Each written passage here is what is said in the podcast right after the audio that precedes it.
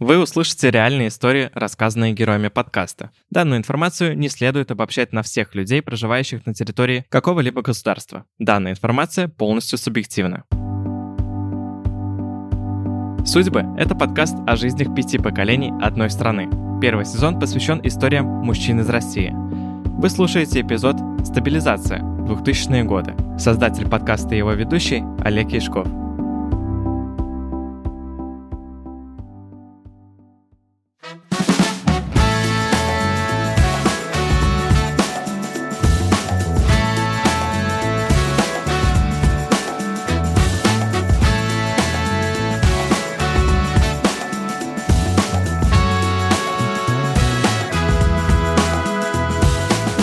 1997 по 2008 год Андрей учился в разных школах.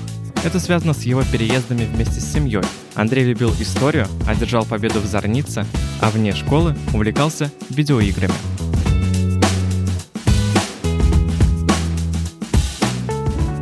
Я помню, что, например, осенью, когда когда началась школа, видимо, всем родителям а, окончательно надоело делать поделки за своих детей, потому что всем всегда осенью задают что? Делать гербарий, делать э, из спичек и желудей, значит, человечков и прочие вещи.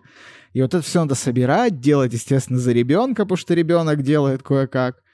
И все родители вот этого дома, в котором мы жили, собрали своих детей, приставили к ним нескольких особо э, провинившихся, видимо, пап и отправили нас куда-то в поход. И мы целый день гуляли по вот этим лесам вокруг находки, собирали эти желуди, пришли домой с огромными мешками желудей, каких-то листьев.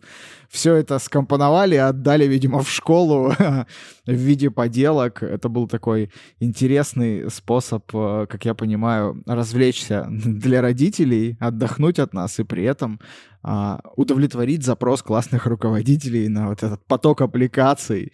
Им надо как-то монетизировать, мне кажется, этот вопрос, потому что это же каждый год происходит в огромных количествах. Естественно, огромную часть моей жизни занимала школа. Школа — это, ну, вся жизнь для людей в какой-то период. В школе было довольно хорошо и свободно жить. У этого было две стороны. С одной стороны было огромное количество буллинга, так никто даже не знал, что такое слово существует были довольно жесткие порядки в подростковой среде и внутри детей, то есть регулярно какие-то там походы за гаражи, пообщаться, а, драки, и это было, это было нормой. Ну, то есть никто не делал из этого какую-то проблему. И в этом, наверное, была основная проблема. Но мы ходили в том, в чем мы хотели ходить. Мы думали то, что мы хотели думать. Мы говорили все, что угодно, и максимум, что мы получали, это там какие-то выговоры от учителей, на которые всем было плевать, естественно. Да и учителя как-то старались. А, я не знаю, мы не говорили про политику, мы не говорили про Россию, мы про общество не говорили. Мы говорили на уроках обществознания про какие-то вещи очень далекие от нас, как будто бы о том, как строится демократия. Ну, такая сферическая в вакууме демократия, неприменительно к нашим реалиям. Возможно, это у меня была такая школа. Мы говорили э, об истории, и у меня были довольно хорошие учителя, которые, правда, не стеснялись рассказывать про то, что было огромное количество проблем во время там, Второй мировой войны. Я помню, что было свободно вот в этом плане.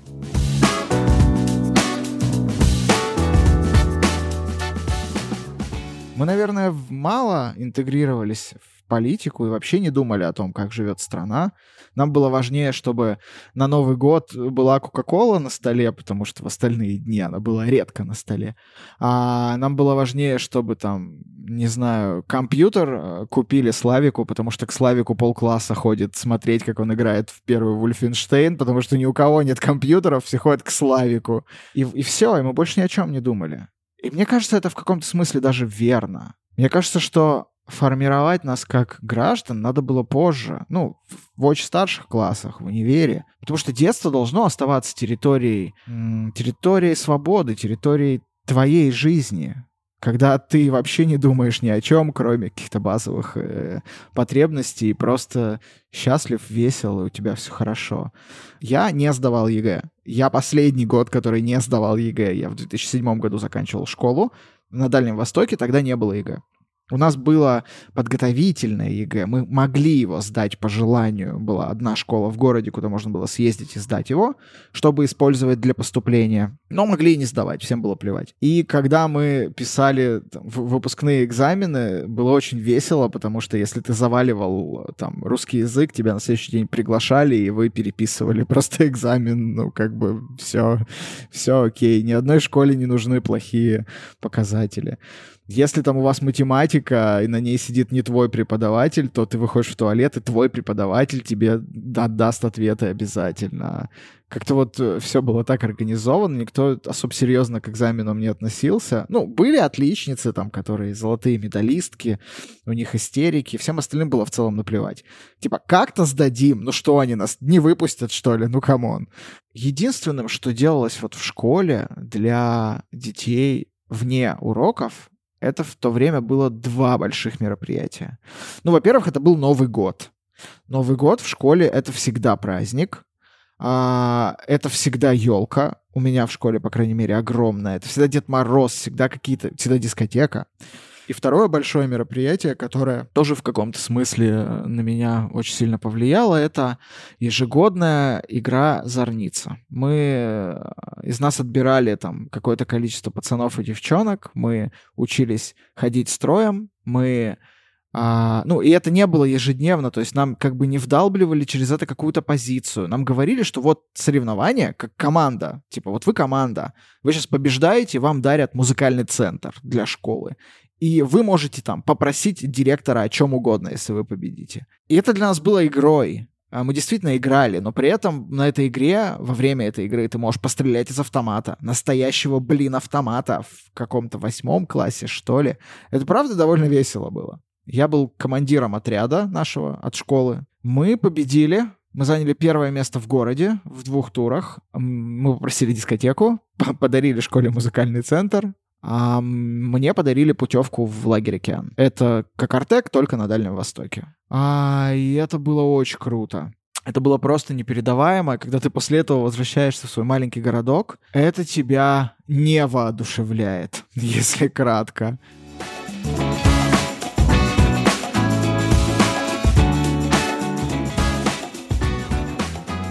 Жизнь сама по себе, она задавливала вот этим отсутствием перспектив, и отсутствием какой-то активности, которая вырисовывает тебе четкую траекторию вперед, а, четкое понимание, кем ты хочешь быть.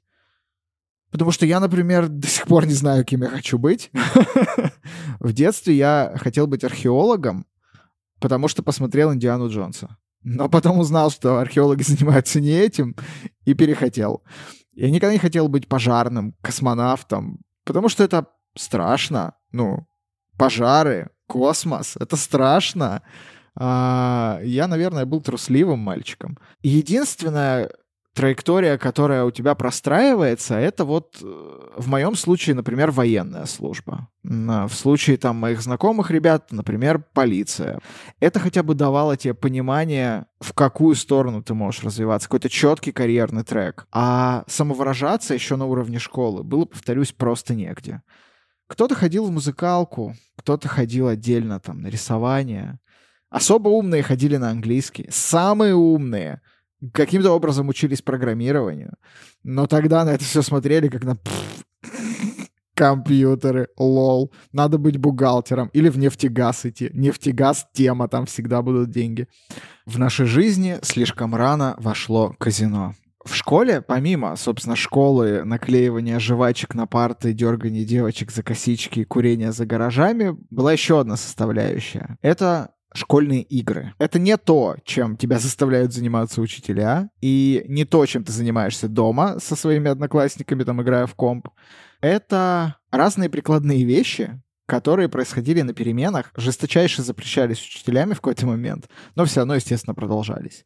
Самой большой казино эпидемией в моей жизни и моей школе были фишки. Кэпсы их кто-то называл, там еще как-то. Но вот фишки — это... Я не знаю, откуда они появились, но в какой-то момент они охватили просто всех. Были фишки с чем угодно. Были фишки с покемонами, с Mortal Kombat, с машинками, с голыми тетеньками. Были какие угодно. Учителя говорили, что это ужас, что мы играем на деньги, что все, значит, проигрывают. Какие деньги вообще? Откуда у нас деньги? На пирожок 3,50 наковырять было очень кру- кру- круто. Откуда у нас были деньги вообще? У нас их не было. Фишки-то находили буквально. Но фишки это была абсолютно какая-то всероссийская, по-моему, история. В них играли все. А люди ходили с огромными мешками, там по 600 типа штук, которые они наиграли. Это какие-то просто волшебные были люди. Я тогда четко понял, что в казино мне играть не стоит, но какие-то были у меня, и я как-то играл, и было довольно интересно. И постоянно хотелось э, посмотреть, что-то узнать, какие-то, блин, понять, что это вот за зверьки, как это работает. Но, естественно, все это было недоступно. По каким-то там отдельным, отрывистым слухам, как у кого-то папа откуда-то с морей привез какой-то журнал, где вот рассказываются, кто это такие. А, каким-то образом это все узнавалось. Я в какой-то момент очень захотел себе кружку Starbucks, потому что у нас не было в городе Starbucks никогда. И для меня Starbucks был чем-то вроде Макдональдса, которого у нас тоже не было в городе никогда, или кеды, конверс, или джинсы Levi's. Ну, какие-то вот вещи, какие-то бренды, которые ты видишь в фильмах, которые довольно базовые для всего мира. Ну, для тебя это какие-то просто, вот то, что называется карго-культ. То есть для тебя это иконы. Но тогда мы, наверное, не стали тем, кем мы стали. Потому что те времена сделали нас такими, какие мы есть.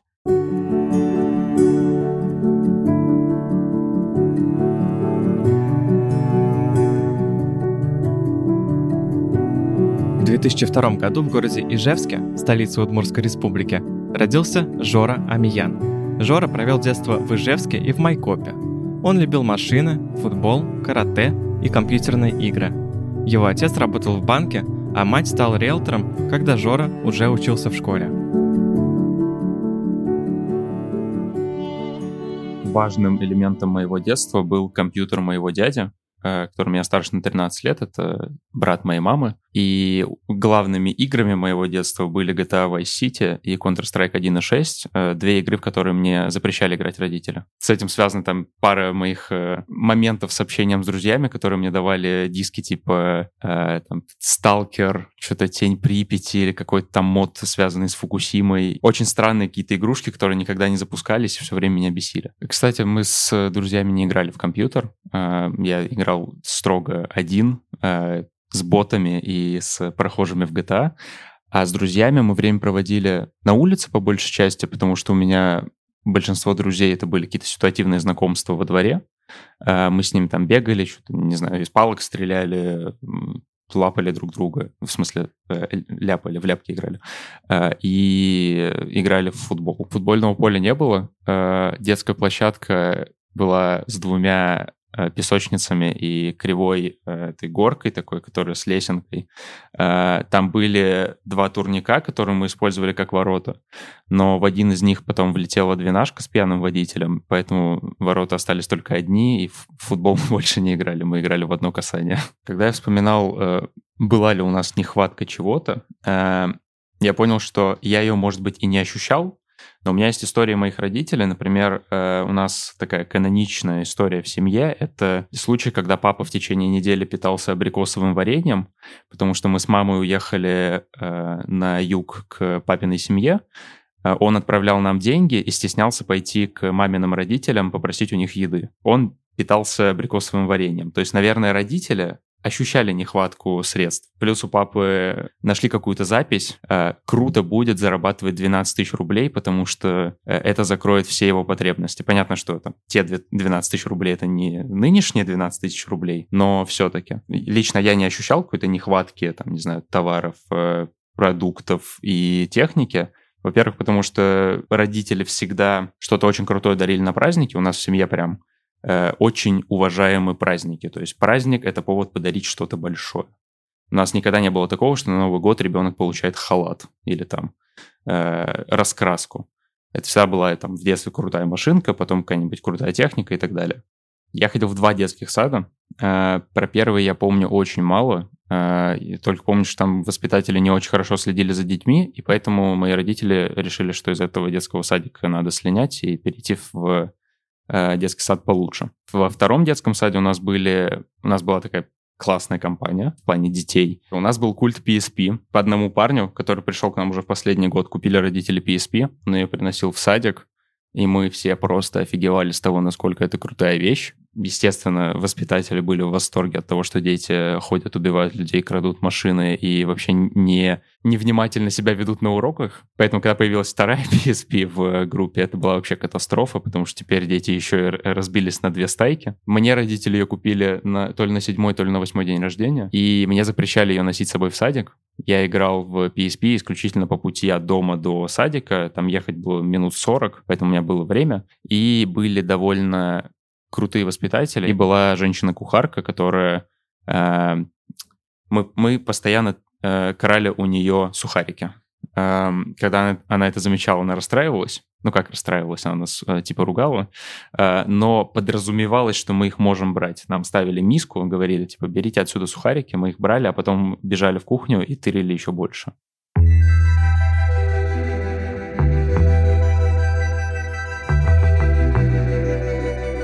С 2001 по 2003 год Егор проходил службу в армии в Калининградской области.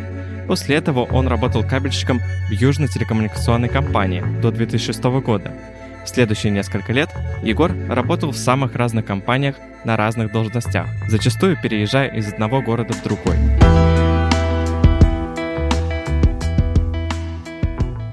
После техникума происходила армия. Тоже радистом служил, связистом, Здесь моя специальность мне помогла. Единственное, единственное, наверное, что плохо было, проблема была с обувью. То есть обувь разлеталась моментально. Мы там пытались выбивать у прапора, то давал, то не давал. В итоге нам разрешили просто ходить в гражданских ботинках, потому что с этим была проблема. А так дедовщины уже практически не было к тому времени. То есть у нас была довольно-таки образцово-показательная часть. Очень часто бывали проверки из штаба, и поэтому мы ходили вот строем по, шерен, э, по шеренге, пели песни, всякое, всякое разное. Кормили хорошо, то есть все, все это было, одевали, в общем-то, неплохо, не это самое. То есть как, когда приходили какие-то эти самые телеграммы по усилению режима, также надевали бронежилеты и все, там каски, бронежилеты и все, все такое. Когда я приехал, после армии приехал обратно в свой город, я его не узнал. То есть за два года очень много изменилось. Здесь, наверное, был переломный момент именно 2000-й год, потому что стало что что-то меняться. Незримо как-то вот какое-то новое ощущение вот чего-то нового. То есть как-то и, и спокойнее стало, не знаю, люди стали меняться. А когда я же говорю, два года не был и потом приехал, смотрю, вот вообще все поменялось. И город поменялся, и люди поменялись. И все по- по-другому стало, какие-то новые правила, новая жизнь. После армии я пришел, тоже пытался устроиться на работу, пошел тоже к воякам. Ну, как бы рядом аэродром есть. Ч- через кого-то вышел на командира части, который именно связной. Я говорю, ну да, я хочу с вами работать, давайте даже на контракт пойду. Такой командир был ни рыба, ни мясо, что-то мямлил, да сейчас, да я, да я то, не то. Оформили меня, значит, гражданским персоналом. Я сидел на узле связи. В принципе, занимался тем же, чем я и в армии занимался, тоже с связью. А тут как раз подвернулась э, вакансия на городской АТС.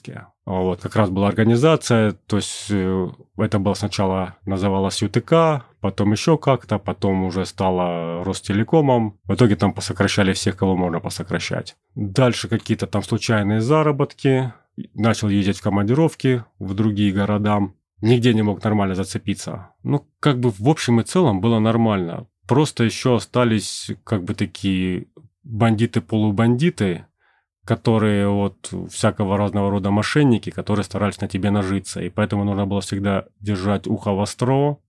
Особенно, я же говорю, в плане работы можно было попасть просто в рабство. В рабство, я не знаю, как мне повезло или не повезло, что буквально какие-то со случайными людьми как-то пересекался, что-то работал, и при этом не угодил в рабство, ни меня, ни это самое, не утопили где-то в болоте в Подмосковье, я не знаю, потому что полубандитские, полулегальные формирования такие. Ну и мышление тоже было такого, кого-нибудь кинуть, кого-нибудь там развести и так далее и тому подобного.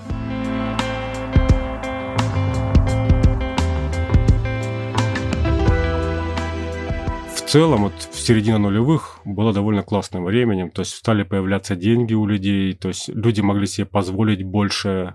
Я себе вот смог позволить купить компьютер, потому что я хотел учиться, то есть я тогда поступил заочно учиться, то есть я оплачивал и учебу, и этот кредит за компьютер. Потом стал появляться интернет, но мобильный интернет, да, он был дорогой, в районе 7 рублей за мегабайт. Тогда это была какая-то связь, то есть я уже чувствовал себя частью какого-то некого такого интернет-сообщества. Да, оно было маленькое, небольшое, такое уютное, компактный интернет в этих середины нулевых. Он был, и мне это было как бы здорово, мне это нравилось.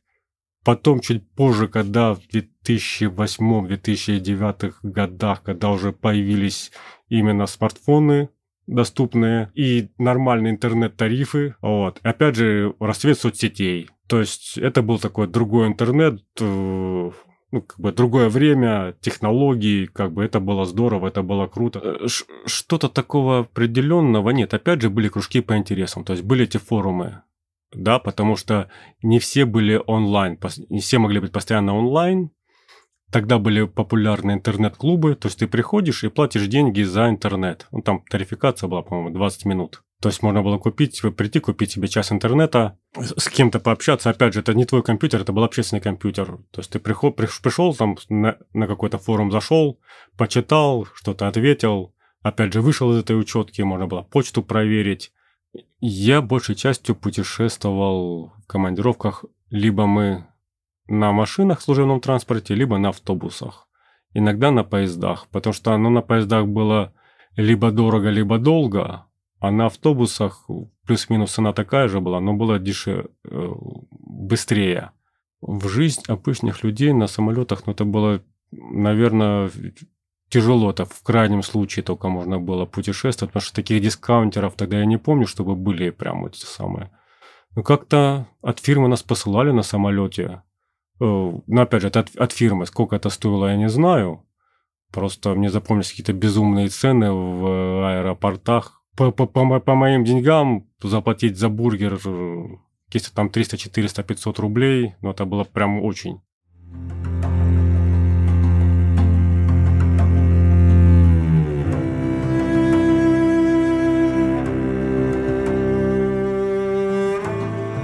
В нулевые годы Игорь получил богословское образование в Русской христианской гуманитарной академии. Он стал пастором церкви. Также в эти годы Игорь с семьей построил дом в пригороде Петербурга и переехал туда жить.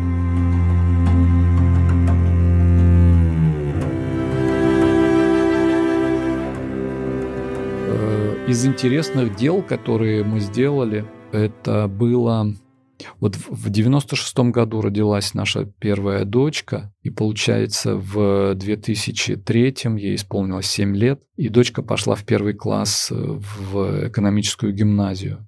До этого, то ли в этом же году, то ли до этого, где-то были террористические акты в школах. И поэтому в школах были очень э, строгие условия пропуска ну, была такая железная решетка, э, и охранник был в школе. И вот мы а, в первый класс привели дочку, и допуска у нас туда не было. И это как-то нас очень... А мы до этого знали э, ценность э, семейного образования. И мы решили сделать, забрать ее на семейное образование. Энтузиасты московские они уже двигались в этом в семейном образовании. Но в Петербурге это было что-то э, новое. Мы, нам пришлось взять закон об образовании. В законе об образовании было написано, что такая форма образования существует. И вот мы с этим законом э, обратились к директору. Директор гимназии сказал нам, что он никогда с такой формой не сталкивался, чтобы мы шли в РАНО. Мы пришли в РАНО, сказали, что мы хотим. А у нас еще было два энтузиаста таких э,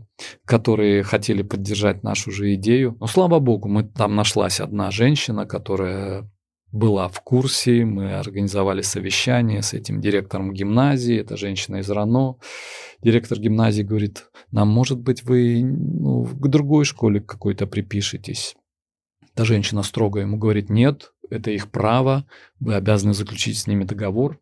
И мы заключили с ними договор и забрали нашего ребенка из этой школы. И мы организовали фактически частную школу. То есть это была смесь э, семейного обучения и такой общинной школы. И она существует до сих пор. Все мои четверо детей закончили эту школу получили свидетельство об образовании от государственных школ, потому что они были приписаны к государственным школам. Подкаста «Судьбы» есть платная подписка «Судьба премиум», которая содержит в себе множество бонусов. По ссылкам в описании вы можете перейти на платформы Boosty или, если вы не в России, на Patreon. Вам станут доступны следующие бонусы – доступ к закрытому чату в Telegram и к комьюнити премиум слушателей, возможность записать голосовое сообщение, которое попадет в специальный эпизод подкаста «Судьбы», доступ к материалу «История создания подкаста», в котором я рассказал, как в одиночку создавал подкаст, который вы сейчас слушаете. А также вы получите доступ к интересным дополнительным материалам. Перейдите по ссылкам в описании на Boosty или Patreon и станьте подписчиком Судьбы Премиум. Если вы хотите безвозмездно поддержать проект Судьбы и помочь его развитию, то вы можете воспользоваться сервисом Donation Alerts и сделать разовое пожертвование.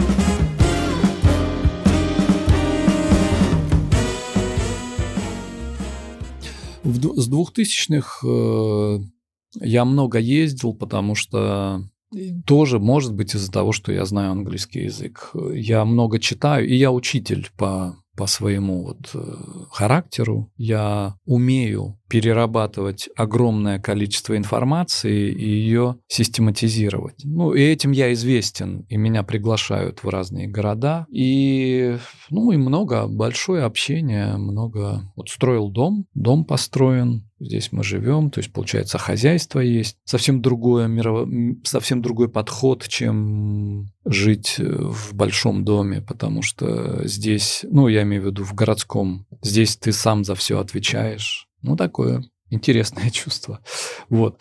И у нас три дочки наши, они такие биологические наши дочки, а одну мы удочерили. Она наша дальняя родственница у ее мамы проблемы с алкоголизмом, и, ну, то есть она жила такой очень, ну, в очень неблагоприятных условиях, и, и мы ее удочерили. Вчера смотрел хоккей, показывают с, с улицы этот Ледовый дворец, и комментатор говорит, вот Ледовый дворец, наш прекрасный Петербургский Ледовый дворец, здание хоро, ну, наше хорошее, все, где, которое было построено 22 года назад к чемпионату мира по хоккею. И я вспомнил, что как раз 22 года назад мы с моей женой пошли на этот хоккейный матч я рассказываю это потому, что в России происходят крупные международные, ну, самые престижные международные соревнования. Страна открыта для сотрудничества. Много строится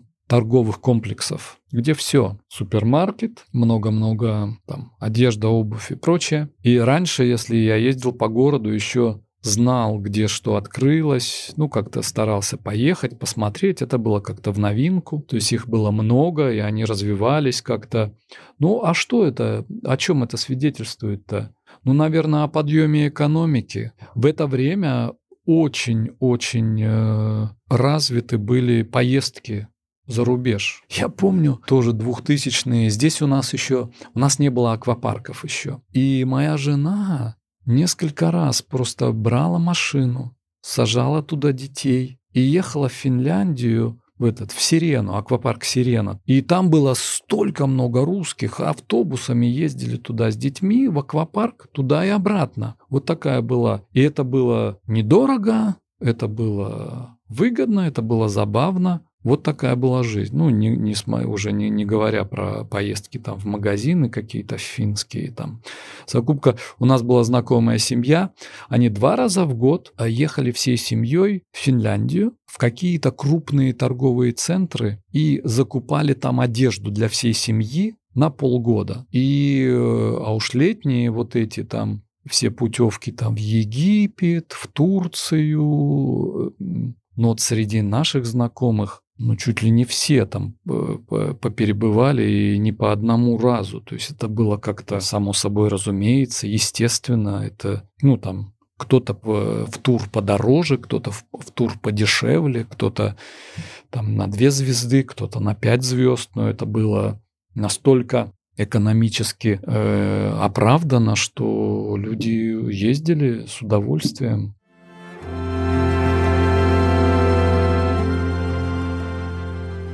Я помню, что у меня был счет в банке. Для того, чтобы хоть какую-то операцию совершить, я должен был идти в этот банк, стоять там в очереди, что-то там делать, подписывать. Ну, из-за того, что я руководителем организации был. И э, Потом уже, да, когда появились банковские карты, и тоже отделения банков начали распространяться по всему городу. То есть уже не нужно было ехать в единственное отделение для того, чтобы там совершать какие-то операции. С автомобилями, да, в 98 году э, мы купили себе автомобиль. Э, была практика, один из моих знакомых, он занимался тем, что привозил машины э, бэушные из Германии и здесь продавал. Мы ему заказали, он привез, мы здесь купили эту машину Volkswagen Jetta. И вот в 2000 году мы купили автомобиль в салоне. Новый автомобиль в салоне, кредитный автомобиль на 5 лет.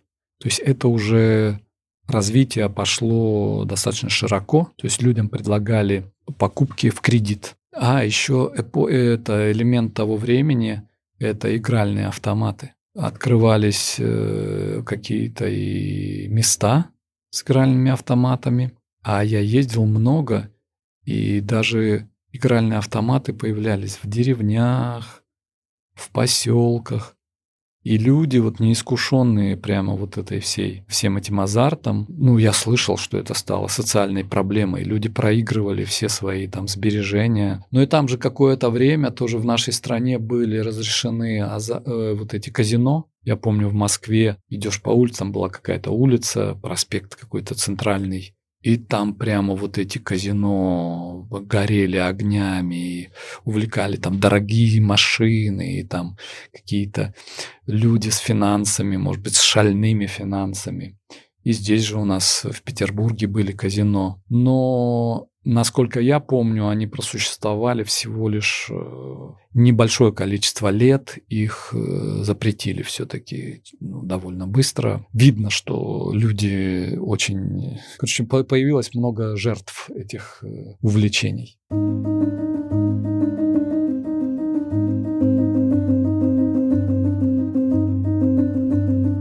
В новогоднюю ночь между 1999 и 2000 годами Борис Ельцин объявил о своем досрочном уходе с поста президента. Исполняющим обязанности стал Владимир Путин, который через несколько месяцев был избран на первый президентский срок, а в 2004 году переизбран на второй срок. В это время начался резкий рост в экономике страны и качестве жизни населения – Проводились различные реформы, борьба с терроризмом и улучшения в сфере безопасности. Вместе с тем, правительство фактически уничтожило независимое телевидение, начало проявлять агрессию к Европе и США и приняло меры по отдалению оппозиции от власти. В 2008 году президентом был избран Дмитрий Медведев, при котором Россия развязала пятидневную войну с Грузией.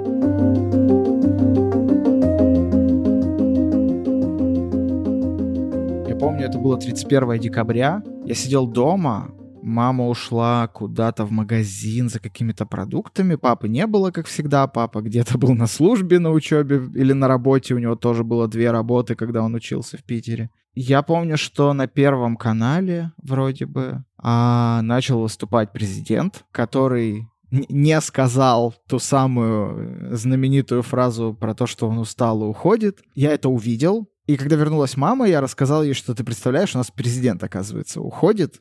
Она мне не поверила. И через какое-то время были новости, там рассказали про эту историю еще раз. Мы все знатно офигели. А, никто не понимал, что будет происходить дальше, потому что время было очень неспокойное когда всем показали Путина, и всем было понятно сразу, что он будет президентом. Ну, то есть не было вообще... У меня в семье, например, не было никаких сомнений. Это встретили довольно, довольно хорошо, потому что после, э, как тогда говорили, э, алкоголика и неспособного ничего сделать Ельцина, который как бы не управляет страной, сильная рука военного, который чет, ну, как военного, разведчика, ФСБшника, ну, силовика, сильная рука человека, который знает, как навести порядок, все обрадовались. Э, сидели с компанией, отмечал не дома 2000 год и 2000 год, новый 2000 год. И как раз вот заявление Ёлкина это «я устал, я ухожу», восприняли положительно. Типа, ура, наконец-таки. То есть, типа, в новый век, в Новый год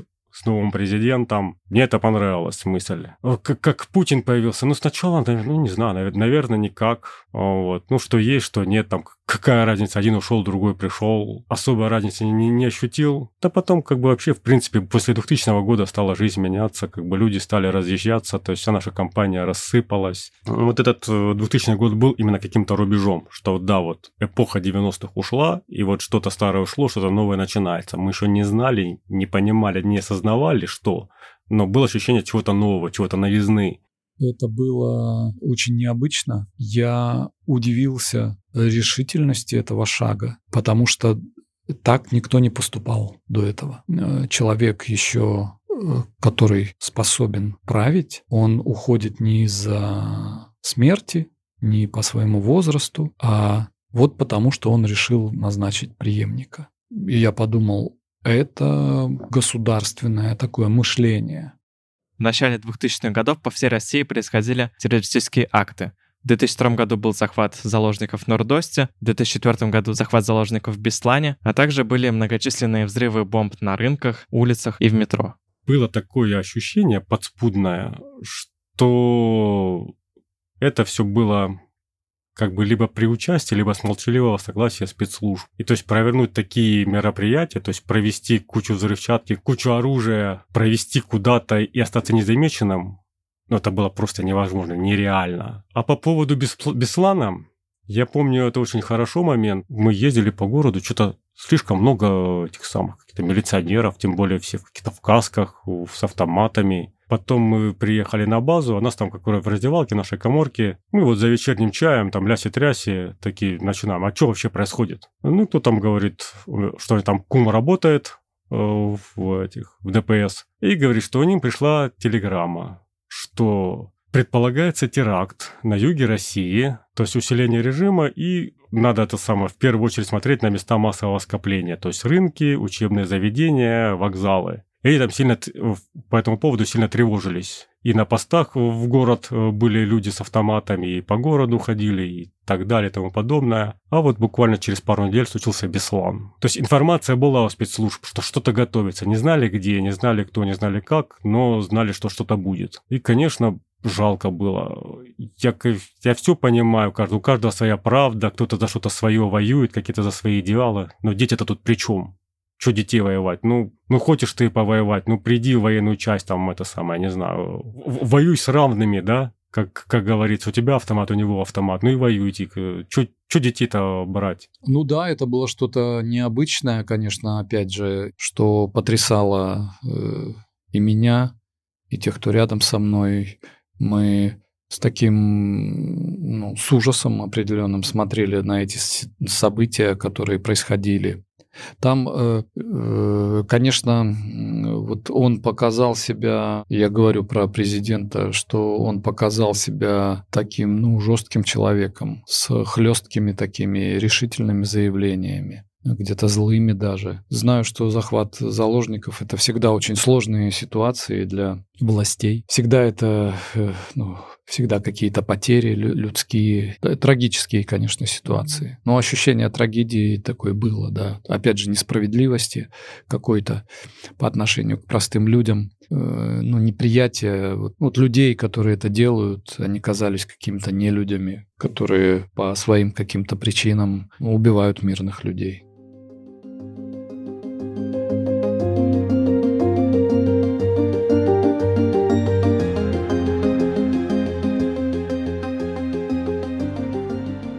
Да, дебаты были, но я к этим дебатам относился как к каким-то развлекаловкам. Для меня, что КВН посмотреть было, что дебаты в депутаты эти самые, они... Ну, ну вспомните прекрасные года. Жириновский со своей программой, этот самый Зюганов со своей программой, что-то какую-то дичь несут, совершенно оторванную от жизни. Послушать их пожать было хорошо, но к власти их допускать, выбирать их никто не собирался. Понимаешь, в чем проблема была? Выбирать не из кого. Не из кого было. То есть все понимали, что будет э, у нас Путин, что будет, что изберут Путина. Альтернатив ему не было, что это была такая фигура, да, она какая-то противоречивая, какая-то интересная, противоречивая, но Путин, наверное, устраивал всех. Ну, это да, да. Как будто бы действительно здравомыслящих кандидатов не было. Ну, политическая, да, такая вот э, ситуация сложилась. Я помню, мы ходили э, голосовать, да, и ну, смотришь на этот список и думаешь, да, да, вот так. Но, по-моему, на каких-то из выборов еще была графа против всех, но ее потом э, убрали, потому что казалось, что много людей готовы были против всех голосовать. Путина правда любили и уважали. Он правда стал таким вот Сашей Белым, который пришел и такой, так, ну вы тут все говном каким-то занимаетесь, короче. Эти на нас рыпаются, мы их в сортирах замочим.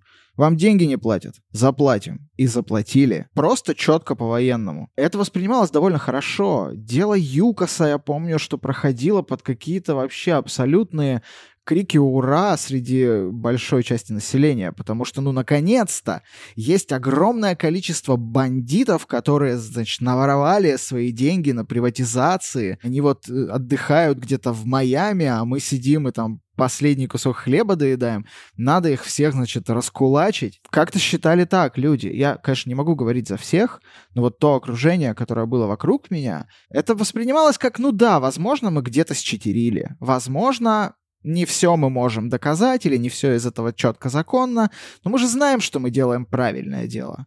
А когда ты делаешь правильное дело, цель оправдывает средства.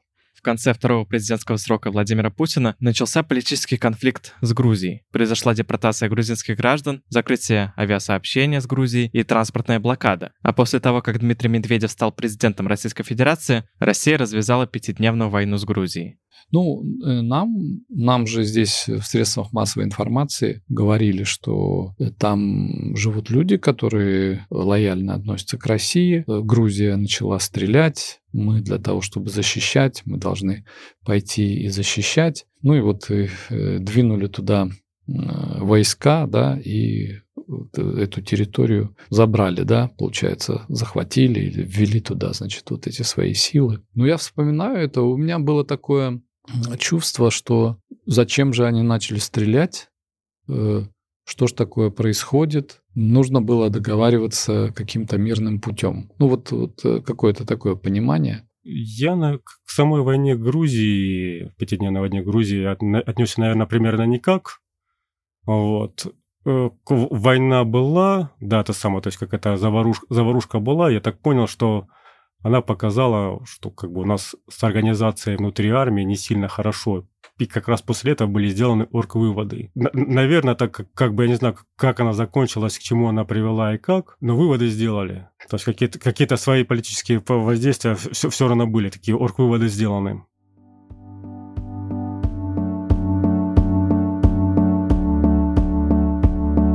Спасибо, что дослушали эпизод «Стабилизация» до конца. Я, Олег Яшков, создаю этот подкаст самостоятельно, без чьей-либо помощи. Если у вас возникло желание не только поддержать меня и проект «Судьбы», но и получить личные бонусы, то по ссылкам в описании вы можете перейти на платформу Boosty или, если вы не в России, на Patreon и оформить подписку «Судьбы премиум». Если вы хотите сделать разовое пожертвование, то воспользуйтесь сервисом Donation Alerts – а в телеграм-канале подкаста вы можете следить за новостями проекта «Судьбы», комментировать эпизоды и получать дополнительную информацию. Следующий эпизод называется «Агрессия к свободе». В нем вам расскажут, как менялась или оставалась прежняя жизнь в России в 2010-е годы.